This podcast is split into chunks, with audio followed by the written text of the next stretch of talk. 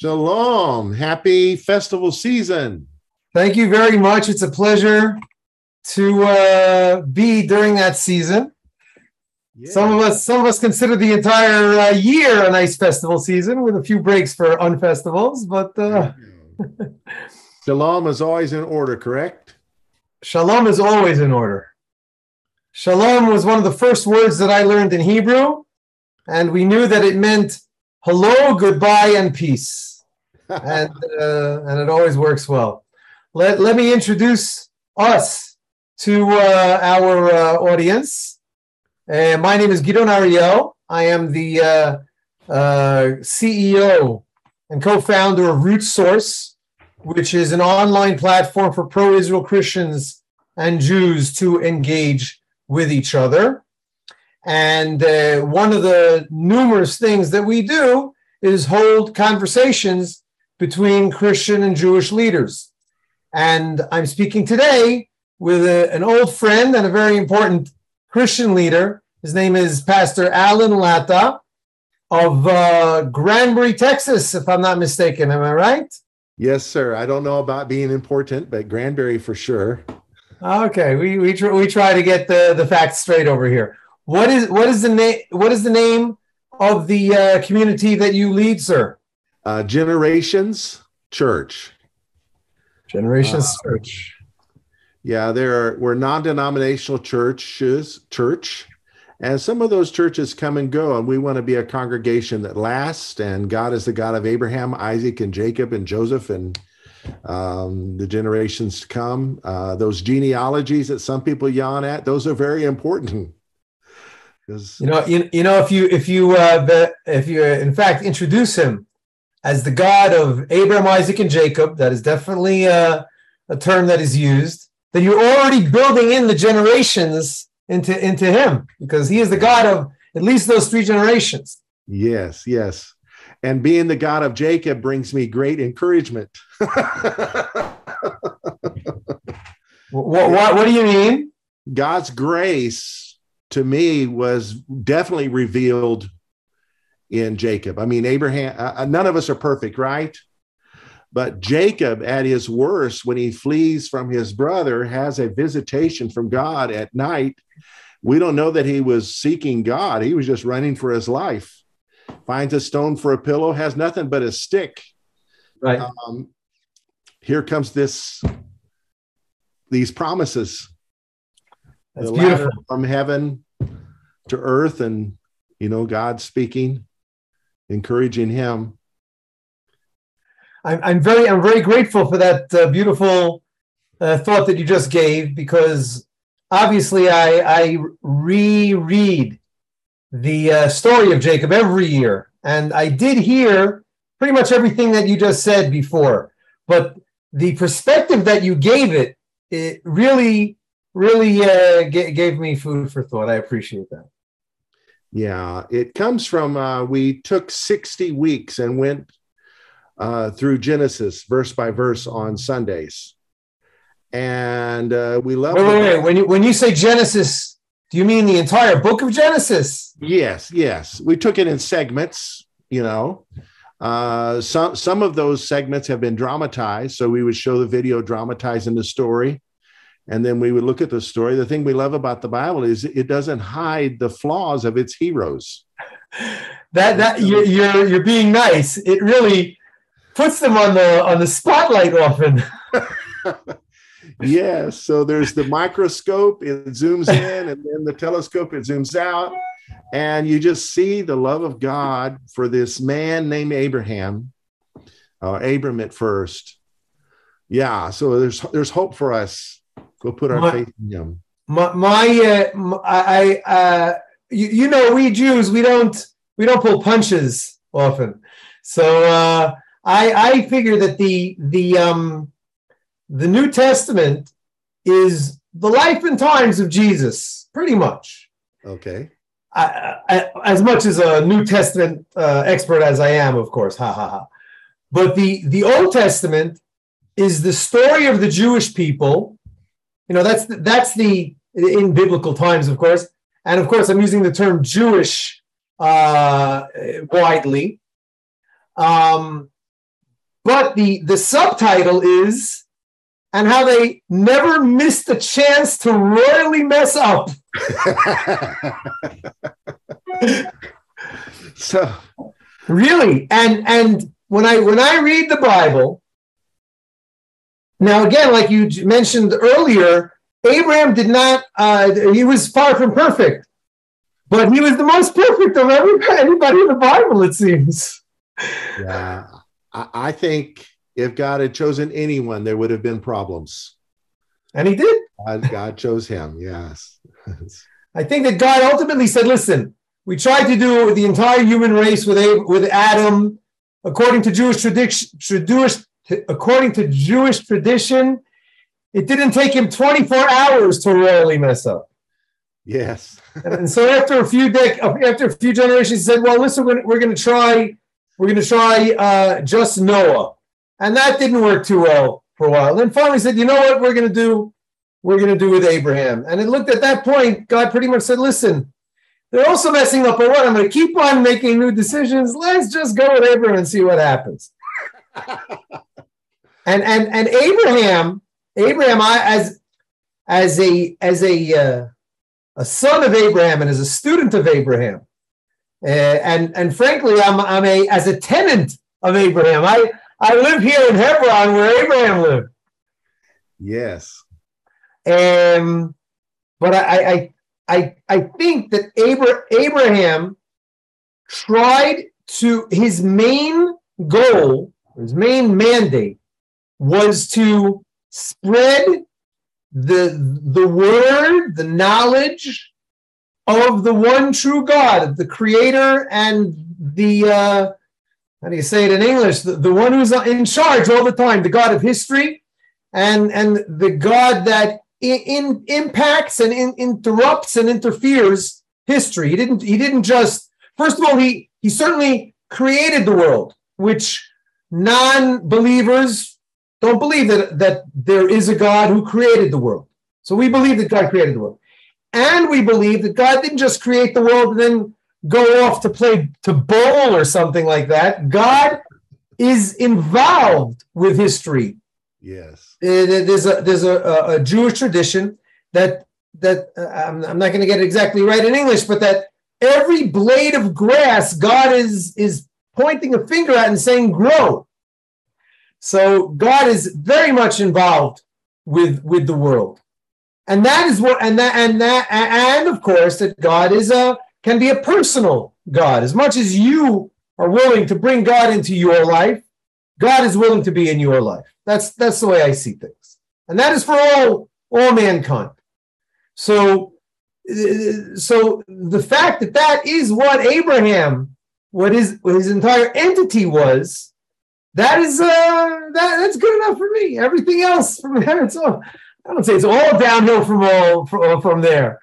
But uh, if we if we stick with Abraham, we're doing okay. Tom, uh, I, I'm I'm going all over the place a little bit too much. Where were we? yeah, that's great. Well, my takeaway from Genesis is the subject of faith itself. It does not depend on the longevity of a person's lifespan to be fulfilled. So, Abe, when Abraham died, he only owned one piece of property and he had to buy it. Yet God promised him all this land. So he died believing in the promises. The promises were going to be fulfilled generationally. So that's not only, not only for the land, but also for the seed. Yes. And, and now, even though um, people who pay attention when they read, he saw that Abraham uh, was the father of, of a number of, uh, of named people in the Bible. Yes. Uh, but uh, those those were people that uh, didn't didn't make it much further than that chapter in the Bible, at least as far as Jewish tradition is concerned.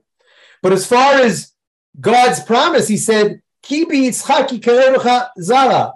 In in in Isaac will you be called seed or whatever, however you tra- uh, translate it. So again, from a Jewish perspective, all the other ones are are barely asterisks, which is really not fair. I mean, if somebody grows up in Abraham's house and they're actually their their child, that's a pretty serious thing. I wouldn't I wouldn't just push it off like that as the way it really is happening. But but from our perspective, at least the way that we see the story, he is um he only had this one son, and I, I again you have to read between the lines a little bit to see how long Abraham lived after he gave birth to Isaac.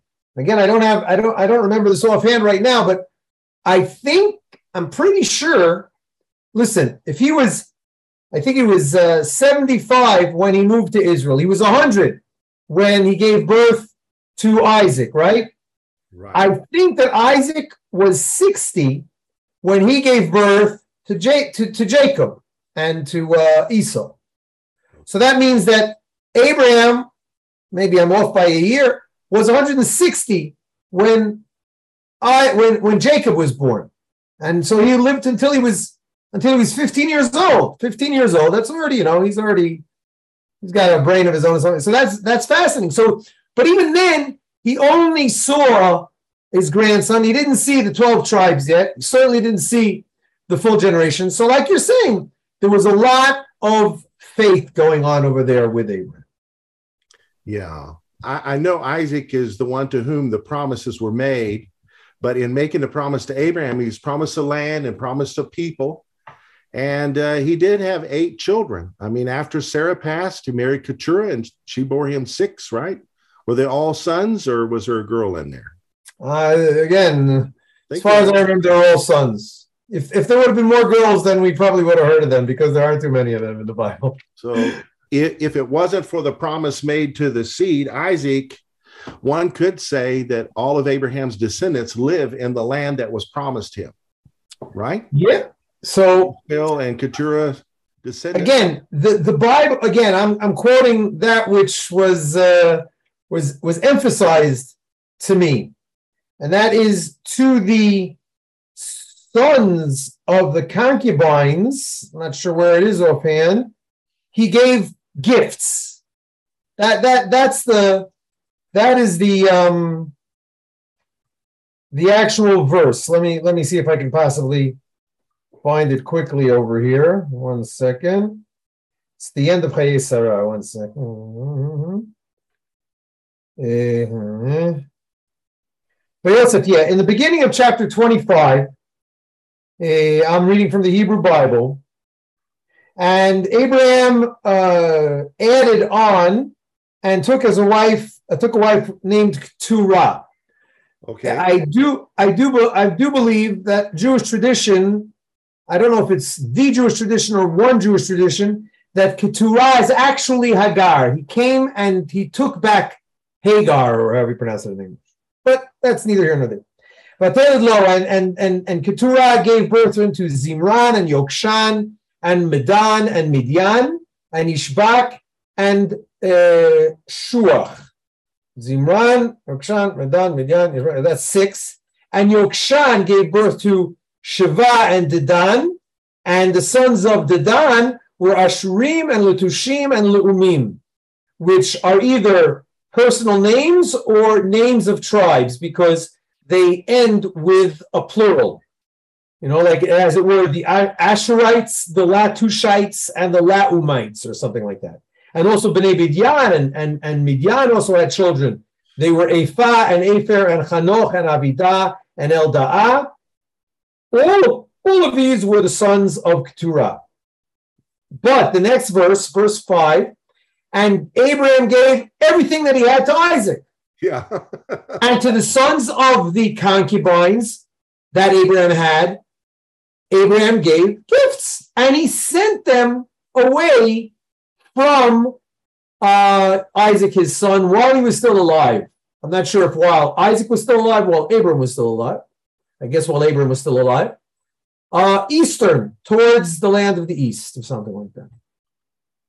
And then, and that's it. And then uh, that was the end. Abraham lived uh, 175 years, and he died.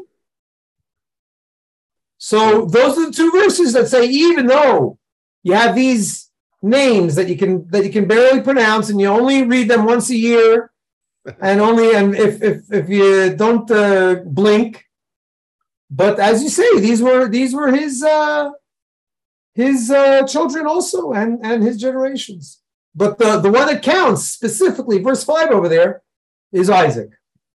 Yes. So, but verse six brings a question to mind concubines, plural. Is this Hagar and Keturah or these other women? Excellent, excellent question. In light of what I just mentioned, that according to the Jewish tradition that I remember, Keturah is Hagar. So why uh, uh, are the uh, why is it concubines? And if it is, e- even if Hagar and Keturah are not the same person, then maybe there were more concubines. Okay. Let me let me share quickly a very important site, a website. If you're not, whether or not you're familiar with it, one second. There we go. One second. Let me share my screen. It's called Sefaria, Sefaria.org. They, they're good at not uh, being able to uh, tra- uh, pronounce that it, Sefaria, maybe. I'm not sure how to pronounce it. Um, this is in Hebrew, but it's also in English. Let me. Is this the way I'm going to find it? Yeah. Let's get let's get it in English. I I am not signed up here, but that's okay. But as you can see it in English in a moment. Man, you're high tech. Yeah, you got to do it nowadays. What can you do? so, so if you go to Tanakh, which is the Torah, the prophets, the writings, and we go to Genesis, what what I closed my book. What what chapter is that? Where we were at is Yeah. uh, 25, 25, verse Okay. 6. So Abraham, as we said, he took another wife, Keturah, Zimran, Yokshan, Ishbak, etc., Latushim, Rumim. As you can say, they translate it, the descendants of the Dan were the Ashurim, the Latushim, and the Lumim, as opposed to names. It's not very clear to me. Abraham will, okay, but to Abraham, concub- Abraham's sons by concubines, he gave gifts. So now on this site, if you click on that verse, it brings up resources, Jewish resources, and notice the related texts over here. You see that word, commentary? Yes, sir. Notice how many commentaries there are on that verse alone. Okay. 75. We won't do all of them today. Anyway, uh, let's see what Rashi, the most important person, said. The word is is written without one of the yud, whatever. He only had one, it says. In other words, I guess Rashi is saying that the word is read the hapilag shim, which means the concubines. But if there's missing one letter, you could also pronounce it hapilag Shah, maybe his concubine or something like that. So according to Rashi, there's only one. So there's there's one one answer. Let's see if uh, Ibn Ezra says anything else. Nope. Um, let's see if we select the word concubines. Maybe we can. No, we can't.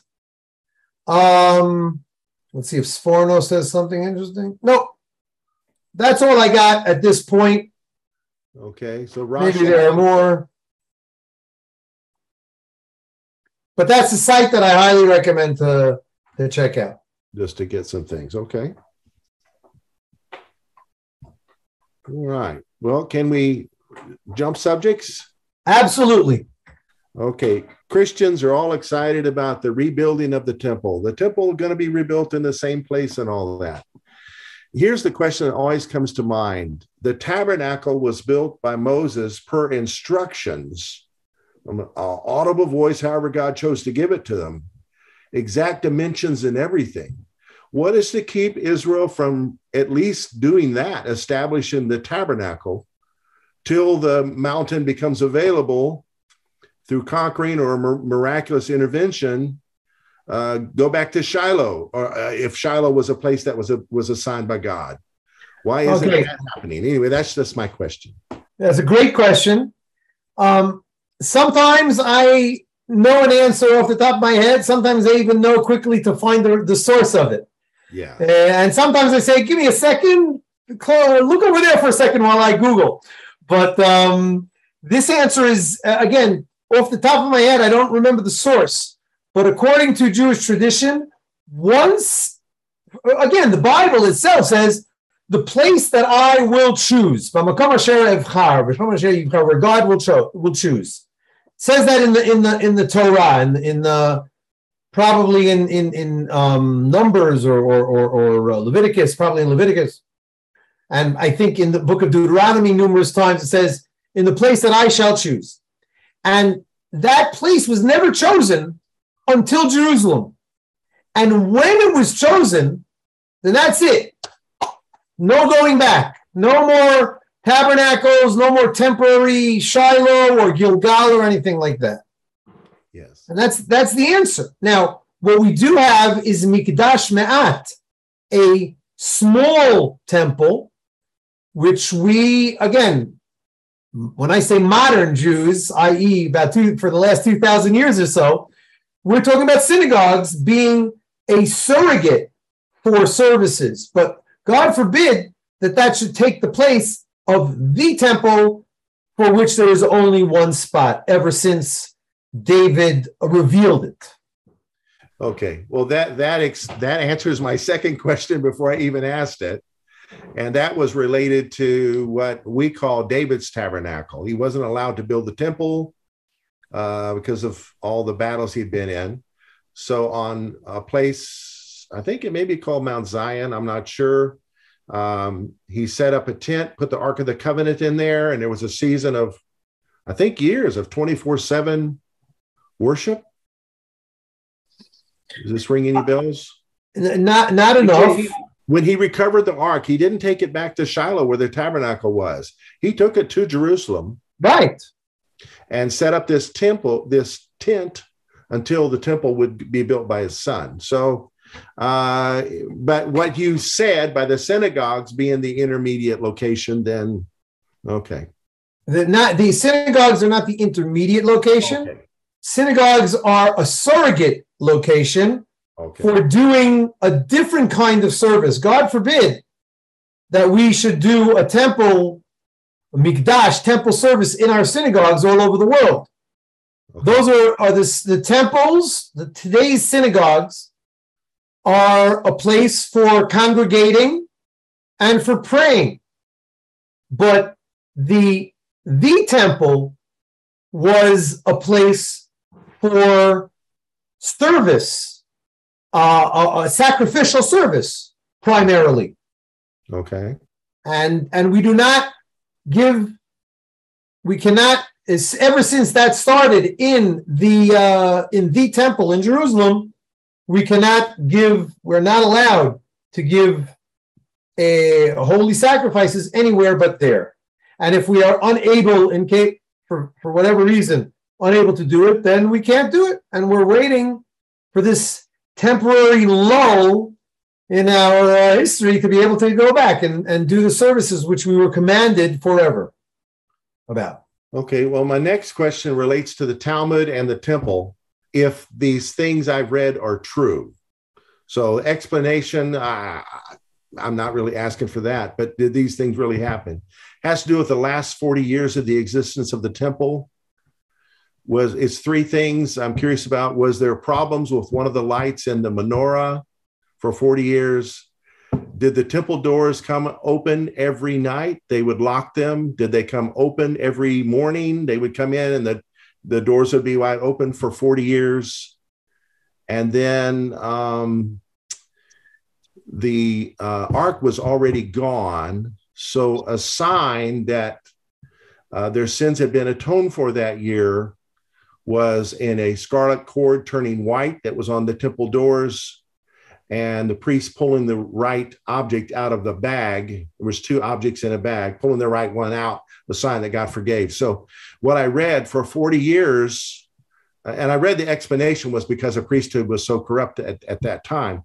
But for 40 years this the scarlet cord never turned white and the priest never pulled the right stone out of the bag, and the temple doors never stayed closed. And that was a daily thing, whereas the other was annual. Is well, there, have you read anything like that in the Talmud? The, the thing about the temple doors, I don't remember that.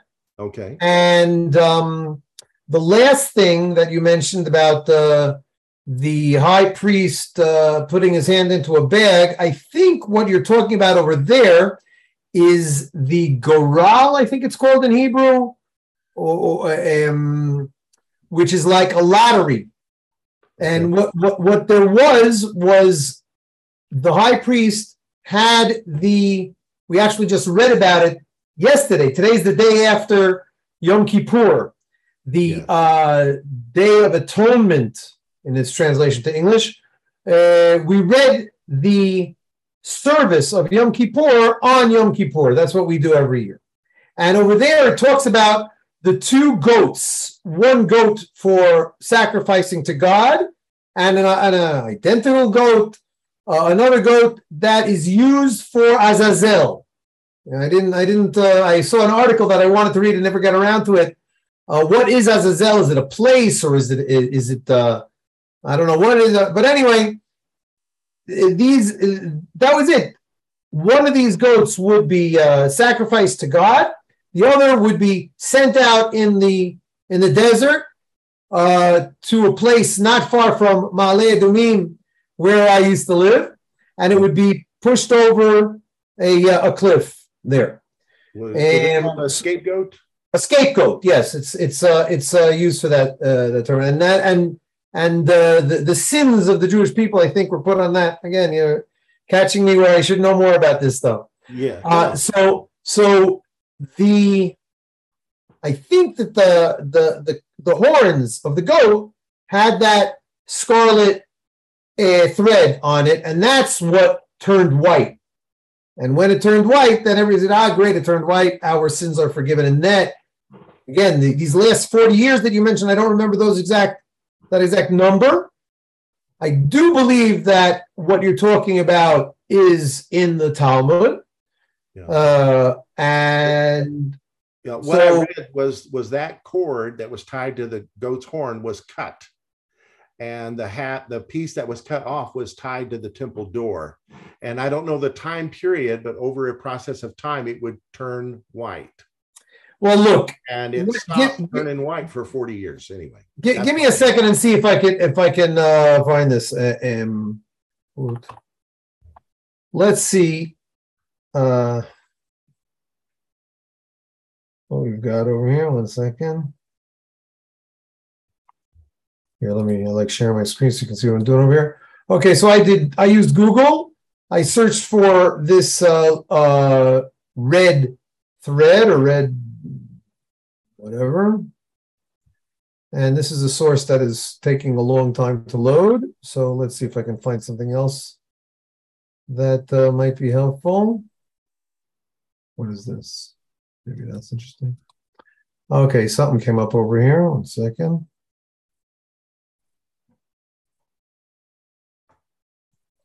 No, no, no, that's not that's not helping quickly enough. And these guys aren't loading. So uh, I guess today is not today is not the day that we're going to uh, find the source of that. What can I tell you? It's okay. we can check it out another time. Anyway, that those were my other questions. So uh, the the uh, those those last forty years of the uh, of the Second Temple. yes, Uh, as I as I opened up our conversation, like the Bible is uh, the story of the Jewish people and how royally they messed up. But uh, but even though the Bible ends around 560 something BC, uh, we didn't do such a good job for the past 2,500 years either. and uh, especially in the time of towards the end of the Second Temple, as you mentioned, that the uh, the uh, high priesthood was very corrupt, and uh, and ultimately the temple was destroyed. Now it's a little bit hard. It's there's, there's there's a cognitive dissonance going on amongst the Jews, because on the one hand we love to think just like Abraham was, pardon the expression, perfect. We've talked about how he wasn't perfect, but we try to to idealize all of the all of the, the the heroes of the of the Bible and all of the heroes of, of post-biblical Jewish um, uh, sources up even until today. yeah, Many many Jews love to idealize their current leaders. I'm not talking about Israeli political leaders. I'm talking about great rabbis. Oh, rabbi, great. Later. But uh, on the other hand, we know, according to our tradition, that the temples were destroyed because of the Jewish people's uh, bad behavior. Use that terminology. The first temple, I'm, I'm now quoting, translating famous quote uh, of Jewish tradition. Why were the temples destroyed? The first temple was destroyed because of the because of the rampant sins of the three worst sins in Jewish tradition. That would be um, murder, um, pagan worship, and improper sexual relations. These are the three sins. All the other sins that, and you know, where there are 613 commandments. If there's any commandment that I'm supposed to be doing, but I might die if I do it. Let's say that somebody is putting a gun to my head and saying, either eat this uh, cheeseburger or I'll kill you. Then you're supposed to eat the cheeseburger and not and not be killed. and I know that there are some restaurants that you, would rather be killed than eat those cheeseburgers. But uh, anyway, cheeseburger but, is meat with dairy, right? Exactly, exactly. And, and according according to the Jewish understanding of the verse that is repeated three times, do not. I think the the the translate, famous translation: "Do not seethe a kid in its mother's milk. Don't cook uh, uh, uh an animal in its mother's milk." So we understand since it's repeated three times, we understand that that uh, eating any kind of cooked meat with milk is a big no-no. But it's not nearly as big a, a no-no as murdering somebody.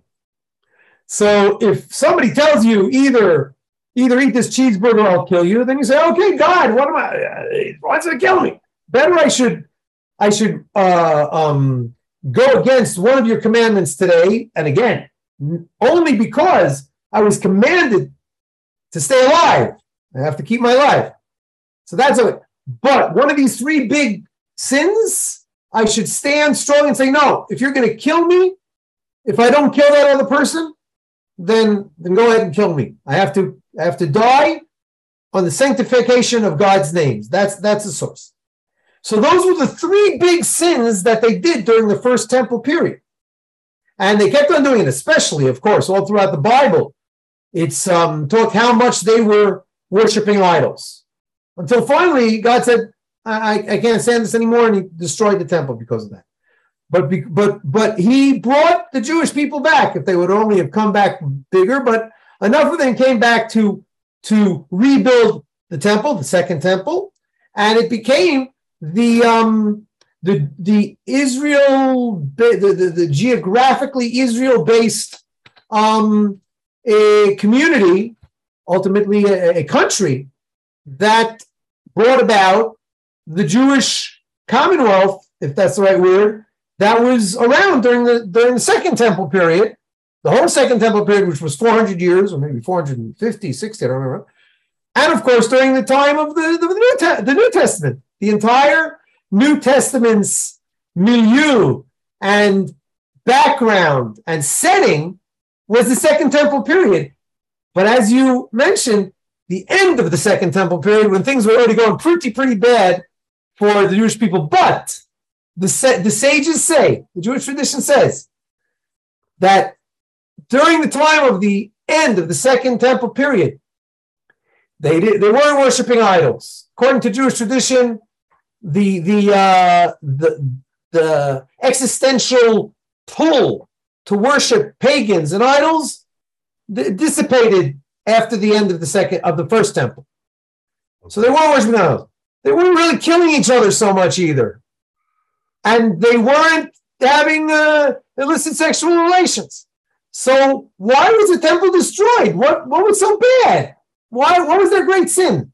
The great sin was reasonless hatred between Jews and their fellow Jews.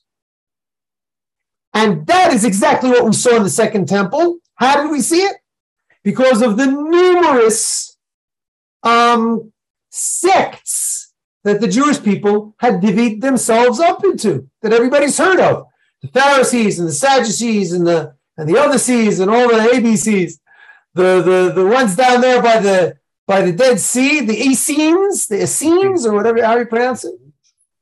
Yeah. Pardon me, the, the Nazarenes, the followers of Jesus. Now I'm not, I'm not, I'm not saying any one of them was the was the worst one. And there were worse ones. There were the zealots. Yeah, you've heard of this stuff. But the very fact that they just couldn't get together was was too much for God to, to take. And that was a sin that kept us in exile for 2,000 years. Yes. Now, weren't the So- priests weren't the priests corrupt with politics? Well, yeah, yeah. And again, from my perspective, and others might argue that, and I'm certainly not going to get up on a, on a podium and, and try to argue it, that the priests were primarily uh, Sadducees. They, were- they, they, and they were the higher echelon. They got enough money from the from the coffers of the temple, and they made sure to keep it to themselves. The the um, that's the Sadducees it's the, uh, the um Tzdukim and the the the, the Prushim, the Pharisees. The word Pharisees comes from the Hebrew word Prushim. Prushim means separated. They separated themselves from those Sadducees. The Sadducees comes from the Hebrew word Sadok, which was who was the name Sadok Zadok, who was the name of a high priest, and so his family made sure to, to keep the power close to them. And the the the um, uh, Prushim were more a, uh, uh, a not national, but uh, more every your your layman's um, party, if you will. So they they preferred that, and ultimately the the wise people, the the the the the, the, the sages, for the most part, if not prime, uh, if not completely, exclusively, came from those uh, um, Pharisees. And uh, again, I'm not talking about the famous Pharisees that uh, the, the new, that people understand in the New Testament. I am talking about them, but I'm not talking about them from that perspective. From from our, from the Jewish people's perspective, the Pharisees were the ones who ultimately became the the rabbinic Jews, and, and that's who we are. So they're our heroes, and the all of the all of the, the hundreds, thousands of of uh, um, sages that are mentioned in the Talmud that you mentioned before, they were all these uh, Pharisees, but they didn't talk about it so much. That isn't what we talked about in the Talmud. The Talmud is about 7,000 pages, depending on the account, on 15,000 pages.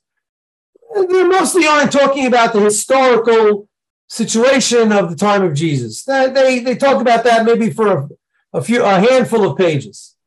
What mostly we're talking about is our tremendous tradition of of a, a study and and uh, connect and, and and commentaries on the Bible and how to understand the Bible better. And that's what we think about mostly for them. But but the fact is is that it fascinates me more to hear about what was going on in those times. On the one hand, all of these all of these uh, sages, these rabbinic sages, these Pharisee sages, they're my heroes. On the other hand, they were just as much involved with all this terrible infighting as everybody else. So it's uh, it's a topic that's uncomfortable to talk about, and something that maybe one day I'll go back and get a, a degree in in uh, Second Temple history. But it's fascinating to me that whole that whole time, and uh, and that that's really the connection between the most important time in Jewish history, I think, and, and obviously the most important time in Christian history. It's the same period, it's the same 30 or, or 30 or 70 years. It's fascinating. Yeah. Yeah. Interesting. Um, so the first temple was destroyed for the reasons you gave. Uh, were those things corrected when they rebuilt the second temple? That being the case, if do the same problems exist of division today? Have to The division- before God will allow the building of the third one, if there is going to be one. that's absolutely right. Again, the, the three bad sins are uh, um, murder, uh, pagan worship, and illicit sexual relations. And the tradition is that they that they were that they disappeared or, or we had a handle on them by the time the second temple uh, came around. The, the reason that the second temple was destroyed was because of the Jews not being able to get along, to, make, to make it very, very easy. And those first sins, God pretty much forgave de facto after a mere 70 years. We came back and built the second temple. So if you destroy the temple because of them and then you let the temple be rebuilt, I guess that means you forgave them. But how long did it take for God to forgive our inability to get along with each other? About 2,000 years.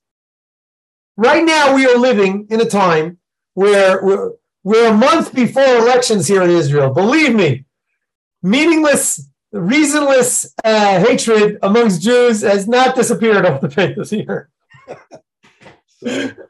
if you have election, if you're a democratic country or you are, you have elections, you know exactly what I'm talking about. yes. how, how, many parties does Israel have? Too many. We, we're a multi we're a multi-party system. Yes. So uh, at, any case, I believe that, and this was a, this was a uh, subject of discussion in the time of the of the Talmud. How is this exile going to end? Is God going to bring about a total redemption because we are deserving? Or is he going to bring about this total redemption because time's up? And even though you guys aren't deserving, I got to bring redemption. okay. And uh, again, I studied this stuff about 35 years ago. It's been a while since I re- since I've uh, reviewed it, and I'm not even sure what I read back then. I believe that we are now living in a time of the redemption, time of the final redemption. I think that the that the return of the Jewish people to the land of Israel against all odds, according to biblical prophecy, is beyond all argument. The fact that there are more, think about it. When the when the first Jewish people were exiled, when the when the first exile, 586 BC or something like that, uh, I don't know how many millions or hundreds of thousands left. Barely 50,000 came back. The rest stayed abroad. Ultimately, from those 50,000 that are mentioned in the Bible, that almost by name in, in the books of uh, Ezra and Nehemiah, um, they ultimately created what what what became the Jewish people. The the the, uh, the, the Jews who stayed back in Babylon, they they pretty much dissipated. I, again, according to my not very scholarly uh, historical understanding. But today, after two thousand years, we're at a and, and what took uh, 70 maybe 100 and depending on how you count probably probably 120 years we're 120 years since the beginning of the Zionist movement.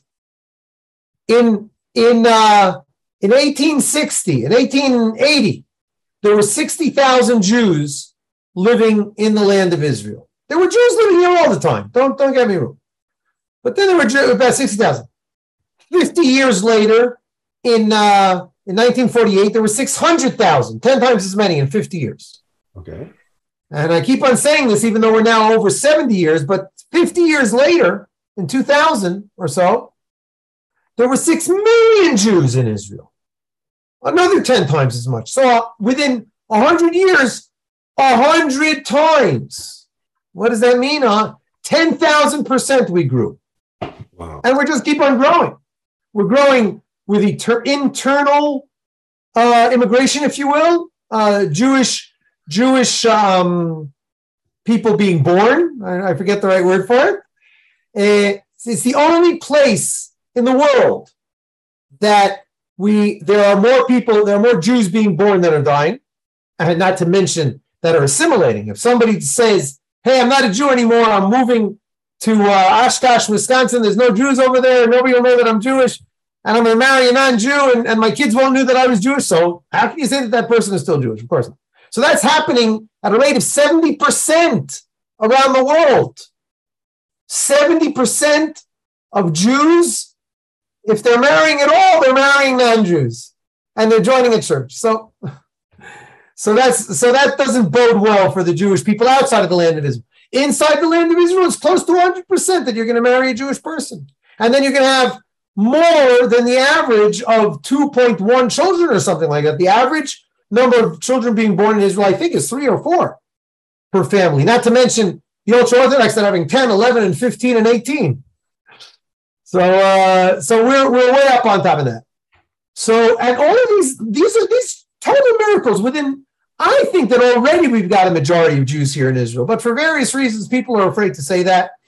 But certainly within 20, 30 years, we're going to have an absolute majority here in Israel. But before that, who knows what's going to happen already today? You have more Torah being studied in the land of Israel than anywhere ever for the past 2,000 years, all put together. It's tremendous for, for the people who value Torah study Bible study more than anything else. Just that. And by the way, the, the state of Israel, with its tax money, is funding much of that Torah study. In the yeshiva that I studied, I studied in the yeshiva for about eight years. That was funded by the Ministry of Defense because it was an army yeshiva. Can you imagine? I went to the military and I spent six years in a yeshiva funded by the military, and another year and a half in the military. So where, where you have nothing like that all over the world. So it's it's there's just tremendous. So anyway, I believe that we are in the time of of the redemption. We are in the messianic age. Ah, so what, what's what's going to happen? How long is this messianic age going to last? I don't know. All I can do is look backwards and say, I recognize this as part, as, as a very clear part of biblical pro- prophecies and promises. And I, I find myself to be tremendously uh, privileged to live in this period. And that is why I chose, again, I chose it when I was young. I didn't know all of this, but I think I knew enough to say, wow, the Bible talks about Jewish people coming back to Israel. I want to come back to Israel. So I, I moved to Israel when I was like 14. And I was in high school over here and then the military and the yeshiva. And now I'm raising my family. I have five children. All of them were born in Israel. Three of them are married and have children themselves. Of course, all of them were born in Israel. So we're uh, we're doing it. And, and, and my Christian friends, many of them are fascinated by this by this uh, promise that God fulfilled. Because they say if, if God fulfills his promise to this people that were downtrodden for 2,000 years, and everybody thought, as it says in the, uh, in, the, uh, in the prophecy of the dead bones, of the dry bones, that that's it, where our bones are dry, there's nothing left, there's no way that we're going to come back. And that's what it looked like for 2,000 years. Yeah. And here, within the past seven years, blossoming, absolute blossoming in every, in every way, shape, and form. So my Christian friends say, if God fulfilled that promise, then he'll fulfill, he'll fulfill, he'll fulfill the promises that he promises, promised me as a Christian as well.